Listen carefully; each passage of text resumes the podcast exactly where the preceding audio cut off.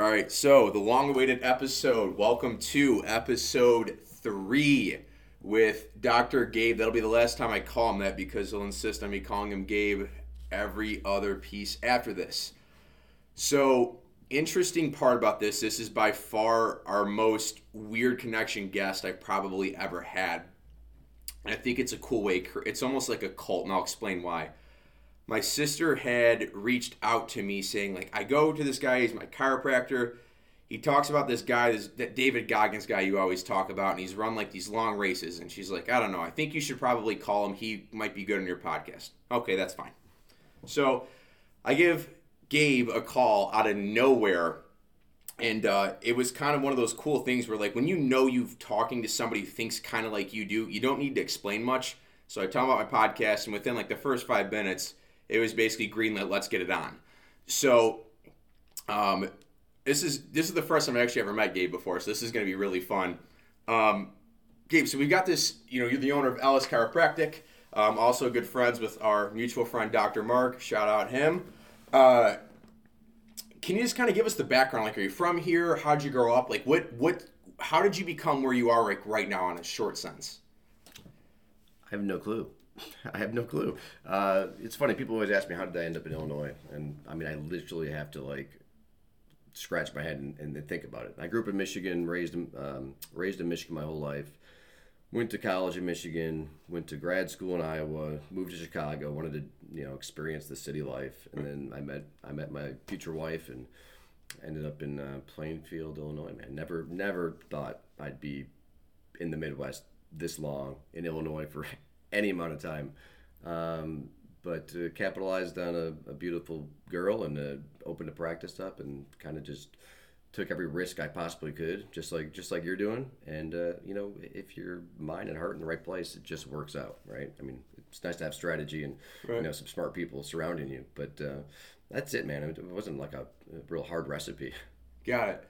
Fair. So yeah, like growing up, like did you always have like the entrepreneurial instinct inside of you, or what what caused you to say, hey, I'm going to go out on the limb and I'm going to kind of do it for myself?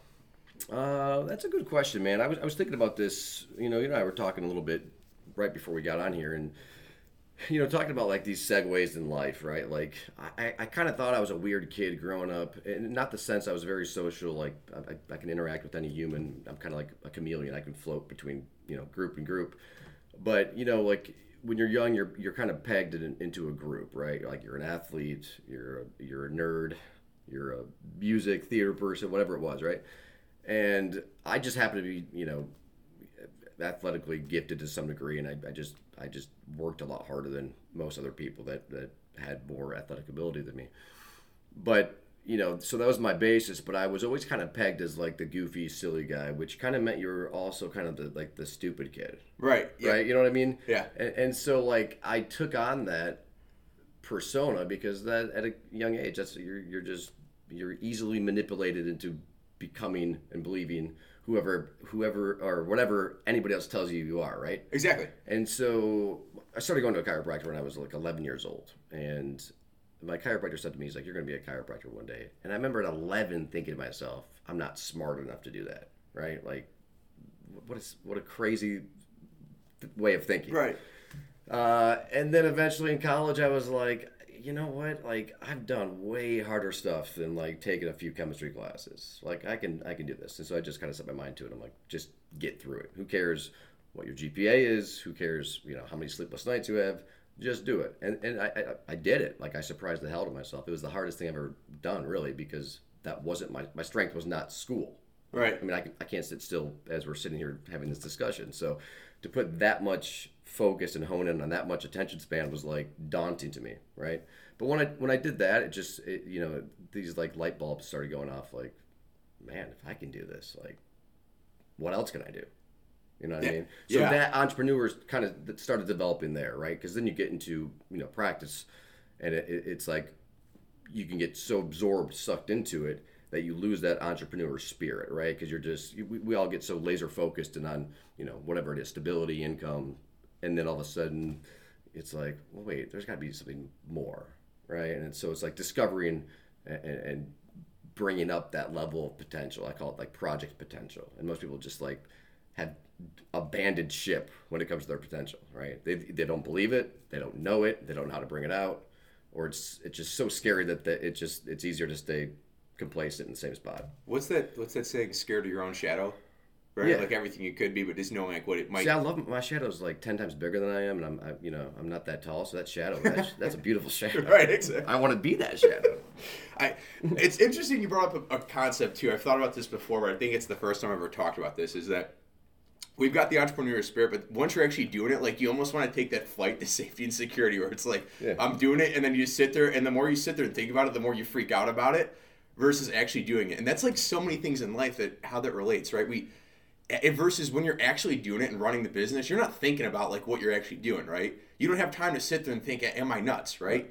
But the more we sit there and think about doing things, the less likely we are to do it, or the more we likely we are to psych ourselves out about it and then not do it at all. It, it's so true, and, and this is where like you go back to basics, right? Like, like this is where kids are such a beautiful example. Between the ages of zero and ten, you are a yes person because you have to be, right? Like Yep. mom and dad say do this, you have to say yes. You care about two or three things tops, right? A video game, playing with your friends, and having fun. I mean, that, that's Yeah. that's all you care about. And then all of a sudden, like you go through this next phase where it's like academia, high school, whatever. It's awkward. It's the beat down years, right? Right. Like you start, you know, you're insecure. People are mean. It's like I don't know what to do.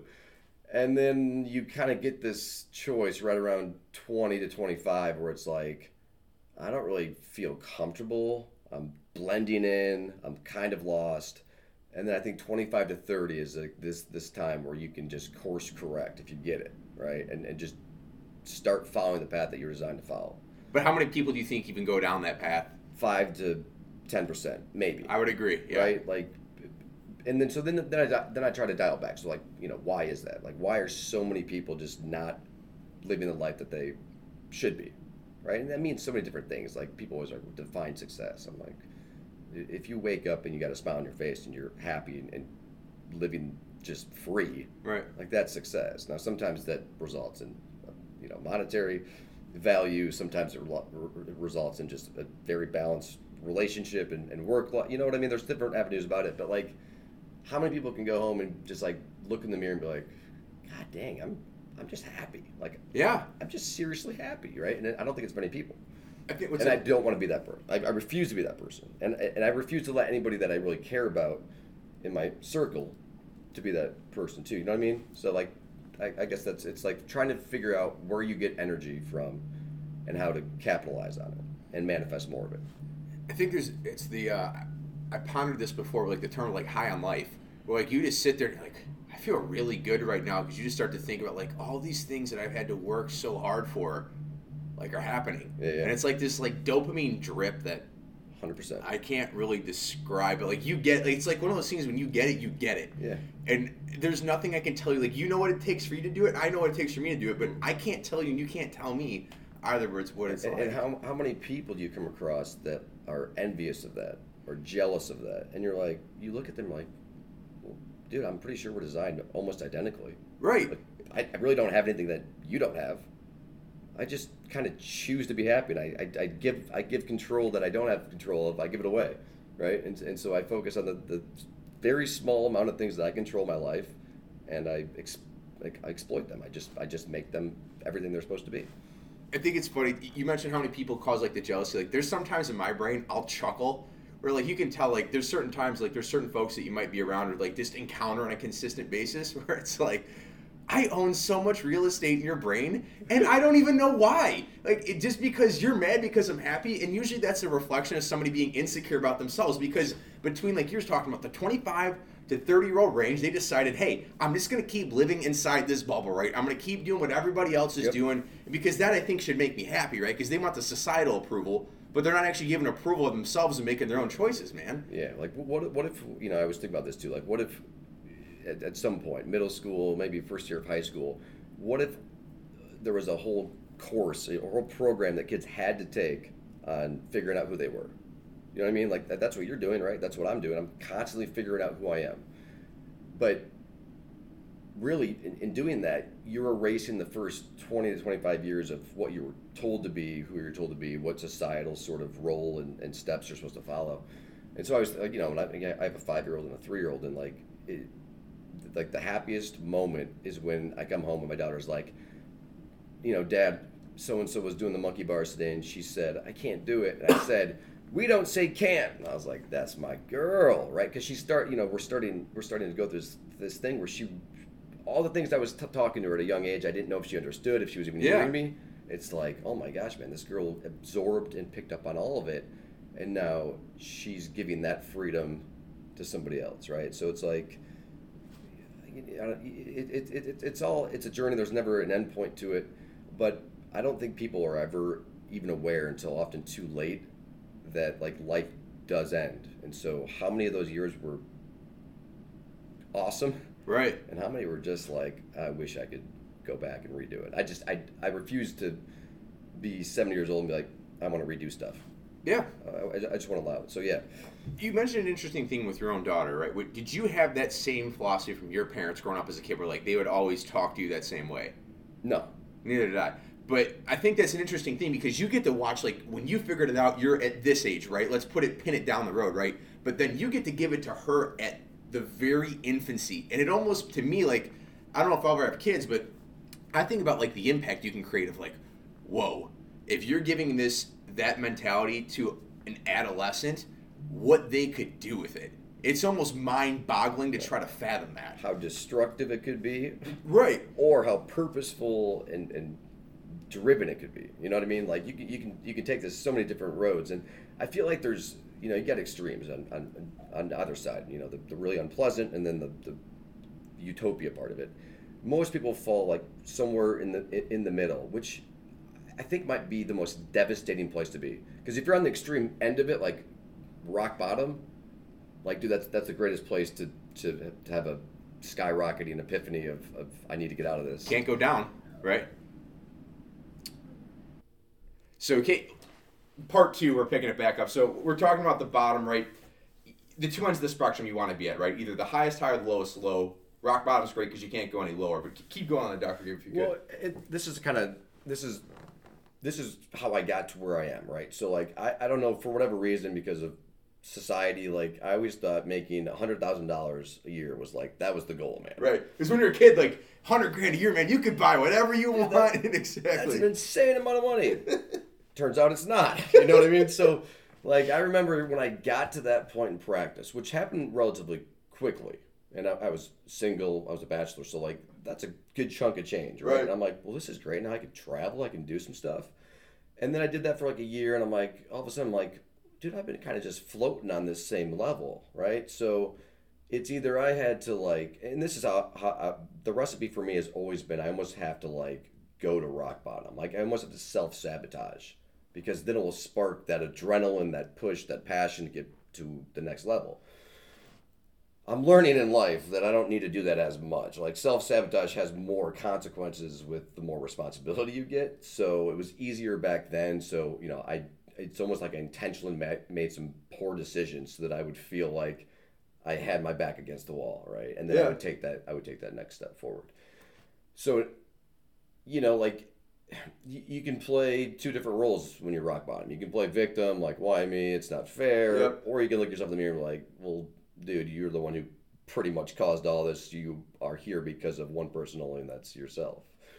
But how often do you think in society right now, like I, I unfortunately think in society with like social media and stuff, it's glamorified, it's glamorized to like who's the biggest loser, right? Like the the biggest victim right now in, on social media is the biggest winner, right? Because it gets the most sympathy. Sure. But that sympathy is actually keeping that person. Uh, yeah, man, it's enableizing, right? But like the the intent, like so, it's like your value system. Like, do you have a code for your life? Like I was talking about, you know, I got a plan for everything. Like, we're in COVID COVID world right now. People are so fearful of COVID. Why are they Why are they fearful? Because they lack the knowledge and they lack a game plan, right? Like I know right now if I have COVID or if I got COVID, I I, I would know exactly step by step what I'm going to do to to defeat it Yeah. Right? And I'm also doing things on a daily basis already to protect myself, strengthen my immune system, and get through it anyway. So it's like it's not a fear for me. When you when you have a code for life, not like Dexter. Dexter had a code for life that was immoral and not ethical. But when you have a code for life, right, and you follow it and you apply it to like the five domains of life, like there's a sense of security that like f- it, it takes a whole lot for fear to start to, to penetrate that. Yeah. You know what I mean? And so I think a lot. I think most people are just the, the, the people that are in the middle don't have that code, right? They they have a piece of it, a part of it, but they're still in this weird process of like trying to strengthen their weaknesses, which never makes sense to me. Like, I'll be the first person. My biggest strength is that like I'm not the smartest person in the room, so that gives me the ability to adapt, learn, and listen to other people. Right. Um, where else was I going with that? I don't know. But you, so the part where you talk about people being in the middle, that's the middle is always the scariest part to be in because it's the hardest to get out of because things aren't too great, but they're they're not too bad, right? If your life is mainly mellow and it's like, okay, this isn't too bad.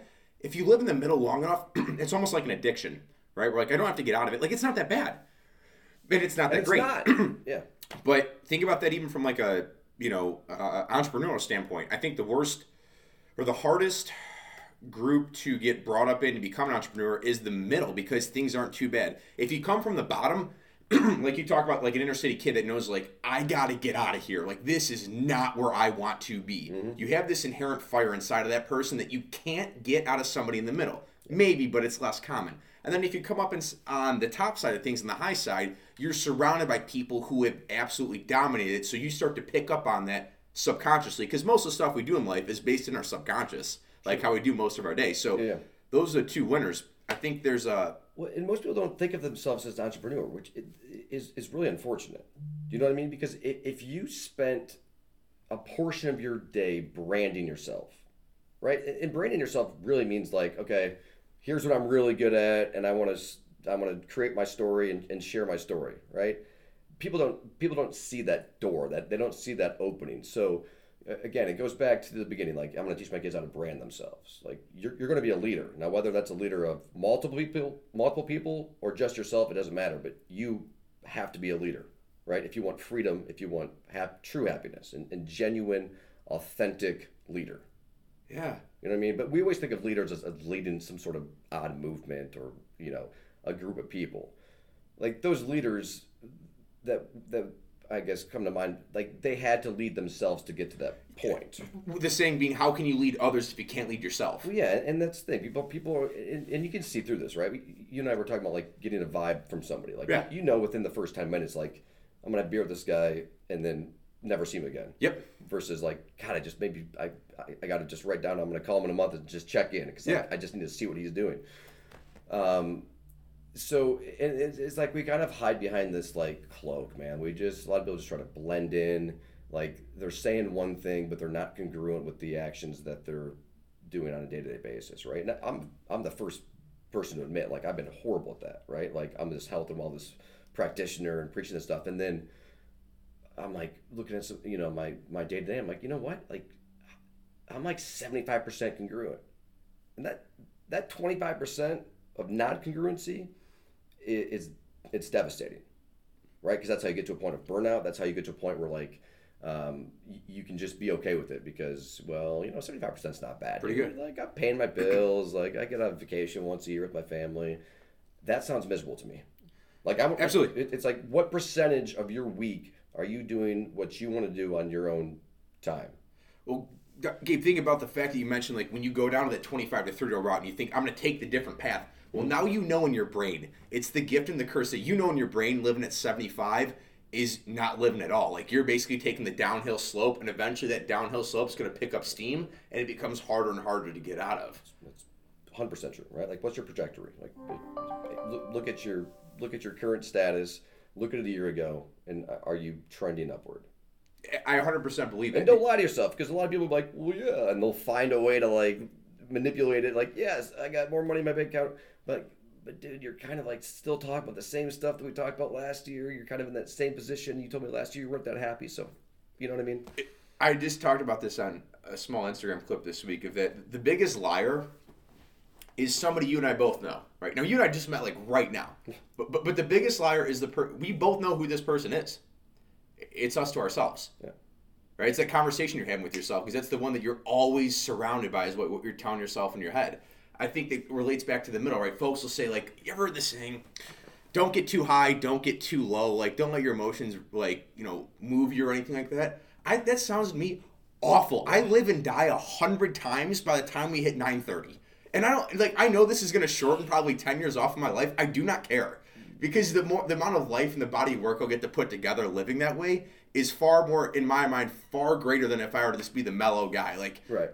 I don't know. And you talk about, you know, like you- you're talking about like leaving a legacy to some degree. And now, whatever that means for you could be completely different than what it means for me. But like, think about your own family. You probably had multiple family members pass away over, over the course of your life, or friends, or Yeah. somebody. Like I always, I always like at a young age, I remember thinking about this. Like, why do we? I've had grandparents die on both sides. I've had uncles, nephew, or not nephews. Woo, sorry, no nephews. Um, but I've had people pass away in my life. But why is it ten years down the road we're still talking about my grandpa Doug, but we're not talking about somebody else that died, right? Like I, I, just, I found that interesting. So like, all of a sudden it started clicking. Like I want to be Grandpa Doug. Like after I pass, I want people sharing stories about me, and, and good ones, like how I influenced them, how you know, just just memories and moments that were created based on just my pure insanity to you know take a chance and, and do something that was going to leave not a moment but a lasting cemented impacted memory you know what i mean It's like the life resume you're building that people get to look back on over and over and over again. and I don't think people realize they have a, a potential to leave a legacy. Like you know, like I, I think we're just so brainwashed into legacy is like leaving behind something physical, and that, that's just total nonsense, right? Like I have nothing right now that in ten years physically actually I'll probably care about, right? Like my house, my car. Ten years from now, uh, you know, I get so bored. I want to move every three years, anyways. I need a new car every year because, well, I don't know, it's, this one's boring. right. Um, but the legacy to me is like, yes, it's like all my patients that I'm seeing right now. I, I feel I feel like I can and I still have the opportunity to make such an impact on them that they could potentially pass it on to their child, and then somewhere down the line, some oddball that I never met's like, yeah, this Dr. Gabe dude like told my mom or dad something like this that that helped propel them or something like that. You know what I mean? And like then I'll be up in heaven looking down like, yeah, I'm I got a smile on my face. Like Think about how That's much, what I want. and I, I already know the answers, but how much more does that mean to you than any mo- anything monetary? Like the fact that you get to create this chain that'll forever starts this positive snowball. Uh, it's the yeah the the the decades that you create once you're physically gone are actually way more important because if, if you accomplish that means you, that means you accomplish everything before you pass. So talking about leaving a legacy, um, I would be remiss to the highest extent. So you being a part of what I would consider the most psycho of psychos in the best way possible. I give that as a compliment. Yeah. Okay. in the ultra running community, right? So people subject knowingly subjecting themselves to that kind of like intentional suffering, right? And I do think this is a podcast that we're a pro intentional suffering podcast. So like intentionally putting yourself in that spot. Um, can you walk me through the running career? Like, how did you get into running just in general on the front end? I'm curious to know that. I had a brother that would beat my ass growing up, and uh, it taught me to run fast. Okay. So you know, like I, I, I, I, I don't know. Maybe I embellished this story, but like I didn't want to take the bus to school because my brother would pick on me, or maybe the bus just sucked. I think it does in general. So I would just start running to school, and then I would run home from school until eventually uh, the bus driver called my parents because it was like I'm in middle school running like six miles. You know, with a backpack, and I'm, my whole goal is to beat the bus home. Like that's all I care about. Right. People were cheering me out from the bus, like it was kind of a thing. Uh, and then so I, I just I realized like I was a better runner than most people, so like I capitalized on that, and I, I ended up getting a scholarship to run in um, in college. Where'd you go to school? Lost lost my passion because of, because that became more of a job. Uh, I went to Western Michigan, so I ran Broncos? Yeah, the Broncos, right? Um, but uh, you know, who cares about all that stuff? Like, yeah, I, I, I, I had some you know good times, and you know, as a kid, I was really weird. In seventh grade, I don't even know why I did this. I, I, I wrote on my wall. I wrote three things. I wrote, I will not drink pop. I will not drink, or I will not eat fast food. We didn't even grow up like we didn't have pop in the house. Yeah. We didn't have fast food unless it was like for a reward or something like that. And the third one was I will break every high school record. and I, there's some profanity with it too. And my mom let me keep this on the wall. It's, you know, whatever. How old Right. you are in your seventh grade? It's like I'll break the effing rec- Yeah. high school records. But like, that was like innate. That wasn't somebody told me to do this, right? And so like, I accomplished. I, I didn't eat fast food or drink pot for a decade plus. You know what I mean? And then, uh, so like, at some point, I had maybe a little bit more of this like inner fire to just win. You know what I mean? Uh, and then throughout life, because you know life gets chaotic, like you lose some of that here and there, right? You go through these ebbs and flows of like I'm on top, I'm on bottom, like where's my path?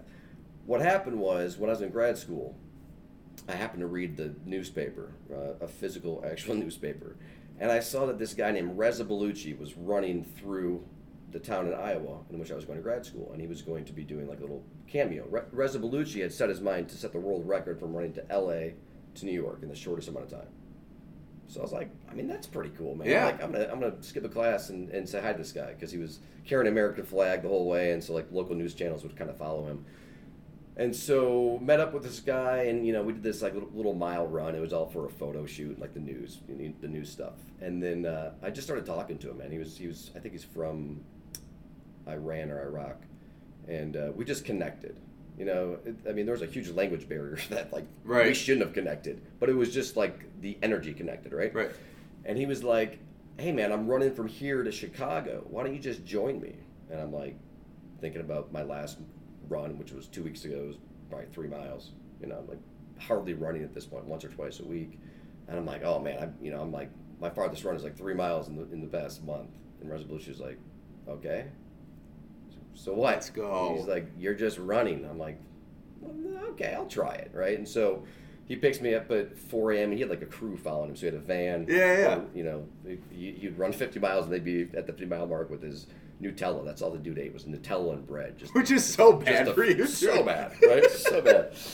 But dude, we'd be running and like we we got lost in conversation. I got lost in his the story of his life. And dude, it, like anything that I thought was hard in my life, like this dude just blew that away, right? Like he started running because he uh, you know, in their culture, he got caught hooking up with a neighbor girl and his dad beat him naked with poison ivy. Oh. Yeah. Oh. Like I got hit by a, a wooden spoon yeah. not by poison ivy. So the second time he got caught, he had a choice: go through that again and, and probably, probably worse, or run away. He ran away, ran away from home, and actually got put in put in jail because of crossing borders and so forth. And he he spent a month in jail, and he said he ran in place the entire time to keep his mind right.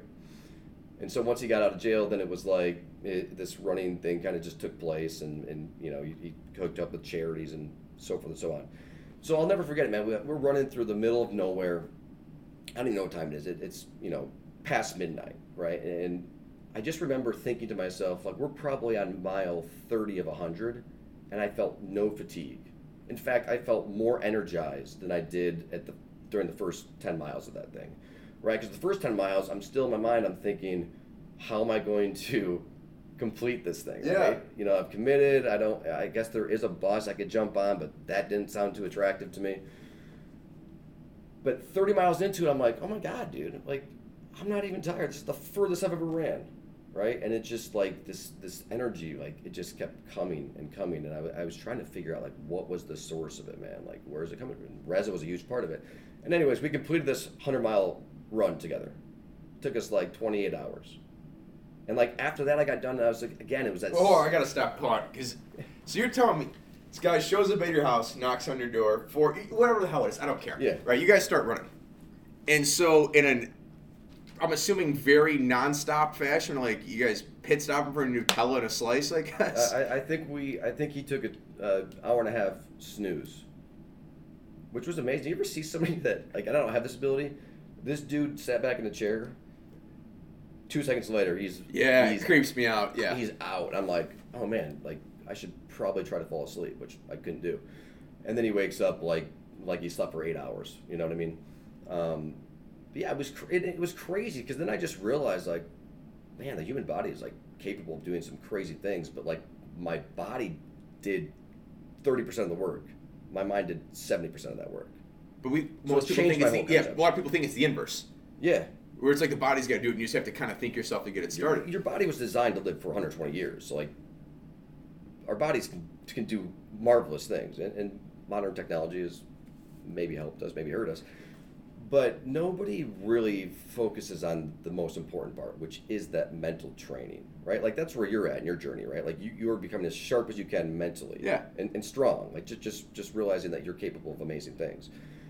Um, and we spend way too much time diverting our energy and thought process to other things that you know are important, but n- not nearly as important. So what? So, So, the ultras, yeah. So, so- we, okay, so like that's kind of like your first rough etch into an ultra because that's a nasty mileage to run and you know Yeah. untrained too. So it's kind of cool. Reminds me of a certain. I don't want to get sued. Reminds me of a certain book of a certain guy that we'll briefly mention the initials of that you end up running against. So, Gabe, I guess because of time, the, the one I'm because when you mentioned you ran this, this blew my mind because I know what that race is. Can you describe to the people what the Leadville 250 is and how nasty of a course that is? uh, so I did the Leadville hundred. Leadville Hardner, I'm sorry. Uh, showed up there, not recommended. I showed up there two days before the race, and uh, you know altitude, like being from Illinois and going to Colorado, is like it's not smart to try to run 100 miles with like two days of acclimation. But it's funny because I got there and they do this like honorary uh, beer mile. Yeah. Okay, so you know you, you run a quarter mile, chug a beer. Yep. And then do it four times, right? And uh, I mean that was my, my my specialty was the mile. So these guys, nobody actually cared about winning this. It was for fun, but for some reason I wanted to win this thing. So I win this this beer mile and immediately start vomiting profusely and have the worst altitude sickness ever, which I think actually allowed me to do well in the actual race because it got all that toxin toxicity out of my body. But you're surrounded by a bunch of people that like the thought process, the things they care about are so different than what you're encountering every other day of your life in, in you know normal day to day activities. So it's like inspiring, man. Like you're around people that are doing things that a very small percentage of people will ever do or think of doing, and yet they're still having fun doing it, right? Yeah. Like it was just it was just like a it was a concept that was like super appealing and attractive to me. And then again, you know, you're going through this race and it's like I'm in the middle of the mountains. I'm, I'm being led by stars and, and moonlight. And there's a steep drop off that I would potentially die if I just lost focus. And then I, I, I meet up with a runner from another, another state. I get to hear his story. I get to the, the aid station and I, I get to look at the expression of pain on people's face. And I'm like, this is so brilliant. I love it. Like, this is so just s- stupid, really. But, but, it- But is it really? no, I mean it's stupid. It's stupid in the way that like, what are we doing and why? And like that's why I'm always trying to hone in on and figure out like intention, having intention behind something, right? Yeah. And so like I knew I what I did know if I finished this race, or even if I didn't, if, if I gave my all, I knew I'd be a better man at the end of this than I was at the beginning of it. And sure enough, that, that had to have happened, right? Like it just did. And that's actually gonna be one of my questions: is what did you find out about yourself in doing that? Right, like the final, I guess you know, say you get past the first fifty, the second fifty, right? Like now it becomes a lot more real. I'm assuming. Yeah. What, what do you find out about yourself? You go from wondering about yourself to knowing about yourself. Tell me more about that. um, the, the questions can i do this turn into how can i do this right and then at certain points throughout a race like that you just have to like think about the journey up to that point like dude there's no there, there, there's no way that i thought i'd get to this point so if there's no way i thought that then i could just repeat that one more time and i'd be done and then when you get to that point again it's just like this all, all these other things in life that like you know with without challenge there is no change you know i love like that. that. i love that i love that saying Trademark. and if you're not doing that if you're not challenging yourself multiple times a week dude like you are still in that same lane that most people are in right and like the other quote that i love and i've always lived my life by this thank you sarah robinson my freshman girlfriend. She said the trouble is if you risk nothing you risk even more. Mm. So to me in my mind when i start, wanted to give up it was like if i give up running right now what do i risk? And i didn't know and that's what kept me going. I didn't want to miss out on what that potential was or what that feeling was right? And so glad i did it man. Like it and, and not for the fact that it, it wasn't i don't it, you know, the race was cool. I finished 100 miles blah blah blah. That that, that part's cool because i can brag about it if i if i want. Right. but it was just like this epiphany that life isn't that hard and it's meant to be like enjoyable right? So i went back to my day to day and i'm like what do i hate doing? Let's get rid of it. How do i get rid of the four or five things that I hate doing every week, so I can put them into a category of something that I love. Do you ever find I always I hear this so often, right? On the other side of the suffering, there's peace. On the back side of the suffering on the mountain, there is peace that sits up there. Mm-hmm. Now, we'll transition this over, but you also I don't have heroes per se. I'm a God guy, but like if I had to pick a hero, there's a guy that you ran against that is somebody that I uh, Mm-hmm. kind of changed my life forever off reading the book. Can you tell me what it's like to? Because I'm just you'd be the only guy I've ever met that can firsthand explain this. What is it like to compete against a guy with the initials of D and G? Uh, let me ask you a question real quick. What about him drew you to him? What about him actually made you change something about yourself? Yeah, so I was uh I was going through a divorce at the time like living in so I was living in this like 800 square foot apartment. I had a bed on the floor, a uh, folding chair and a two person couch. And that was it. And a fork and a plate. And uh I remember sitting there thinking like what I was like at that point like you just you're second guessing everything right and I was like okay Yeah. what I'm doing is not working and I remember I was like going to the gym my buddy's like oh you should listen to this Gary Vaynerchuk guy and like I like some of the stuff he says but like I was just not getting it. Yeah. and then like one of my buddies like gave me this like uh, leadership book by Jocko Willink another great writer and I was like I get it but I'm not getting it. And then I remember on, online like there was this guy that came up and I was like who is this person?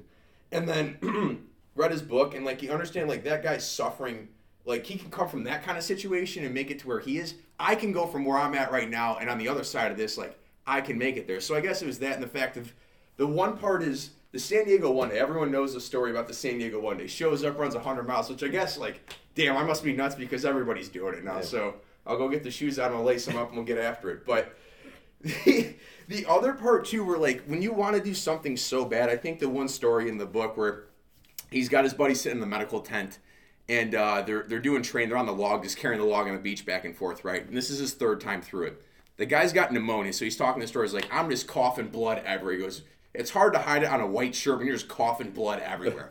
And so my one buddy's sitting in the medical tent. He, he can hear the radios going back and forth and they're in the middle of the night. So it's like the instructor's like all right get goggins off there. He's he's got pneumonia. Get him in the medical tent. And so my understanding of how it works is he goes in the medical tent and while they're waiting for like the docs to come in and check him, slips out underneath the side of the tent and then he goes the guy in the medical tent hears over the radio like, "My God, Goggins is back on the log again." and it's just when you start to have something in your brain where it's like, "There's nothing that can stop me now to do this," or like, if I'm willing to die over something because I want it that bad, like I started to think like, "Well, what can I do that I want to be that bad?" and risking it. So that's long story short of what I still think about all the time. Well, and that's you know that's what draws me to him. That's what draws me to other people. Like pain and suffering is such a but, um so much more of a powerful, impactful emotion than happiness and bliss. Hundred percent. Because when you're happy, like you're just happy. Like you don't really think about it. When you're painful, you focus on that pain, right? So what he does is brilliant because in his mind, it's always. I think he says it's always uh, 37 degrees or 45. Like Yeah, four, yeah, forty-five degrees and sunny. it's yeah. always 45 degrees and sunny. So, like, you know, just change. And, and this is like constant training. I'm constantly doing this. Like, here's a great example of it. Like, the words that you use have impact. You're feeding your brain, those words go down through that nervous system and they go to every organ, tissue, and cell in your body. So I'm always thinking about this constant loop of what I'm feeding my brain. So like when you ask me, "Hey, how are you doing?" My biggest pet peeve is when somebody says, "Not bad." Well, then you mean you're good. right. But you just used a negative to try to tell me that you're good. So like I try to remember all these things, and I'm talking to myself in a in a way of confidence, in a way of um, you know pushing forward, and, and it, it's congru- It should be authentic and congruent to how I actually feel. But pain is the only way to get to this this point. I think right. Because, Yeah. Because pain pain's the, the factor that will stop you, and if you can push past pain, then all of a sudden you realize there's a whole other dimension to get to. And then you're always, it's almost like you're pain seeking. Right. That Which, becomes- which, which can be uh, demolishing too. I also think, but it's yeah. I, but it, this is the kind of the hardest part of like hanging out with people. Like if you and I hung out together for enough days in a row, eventually, like if you and I went to like I don't know the middle of somewhere and shared an Airbnb together, by like the day four, I would be very curious to know like what we end up doing, right? I'd be curious if you're going to be alive still. Right, well, Four I mean, days with me. I might have, I might have already killed you. We were. That's. I was laughing with. I was laughing with one of my friends. I was like, I was like telling the story of how you and I met, just kind of being similarly minded. And I go, we're either gonna be really good friends, or we're gonna hate each other in the first three minutes, and we'll know pretty quickly. But Uh, I guarantee we'll both get something out of it. Yeah. We'll both grow because of it. hundred You percent. yeah. And so like, be, you know, surrounding yourself with people like Goggins, you know, and not necessarily, you know, to that level. Correct. But but, everybody has the Goggins potential. You know I Absolutely. mean? But but just they don't they don't realize it. And Goggins said, well, I'm, I'm just going to show people.